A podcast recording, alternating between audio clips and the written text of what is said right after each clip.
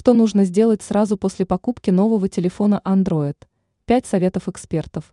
Позаботьтесь о телефоне. После приобретения телефона важно сделать все возможное, чтобы его использование было максимально комфортным. Современный смартфон выступает в роли средства для звонков, развлечения и даже работы. Благодаря некоторым приложениям опыт пользования телефоном можно сделать намного приятнее. Давайте посмотрим, что конкретно можно сделать. Как улучшить опыт использования смартфона? Вот несколько советов. Привязка аккаунта к Google. Это даст возможность сохранять историю запросов, вкладок и быстро создавать учетные записи на некоторых сайтах. Обновление системы и приложений. Система станет лучше защищена.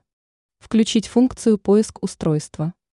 В этом случае можно будет найти примерное местоположение телефона. Поставьте пароль на экран.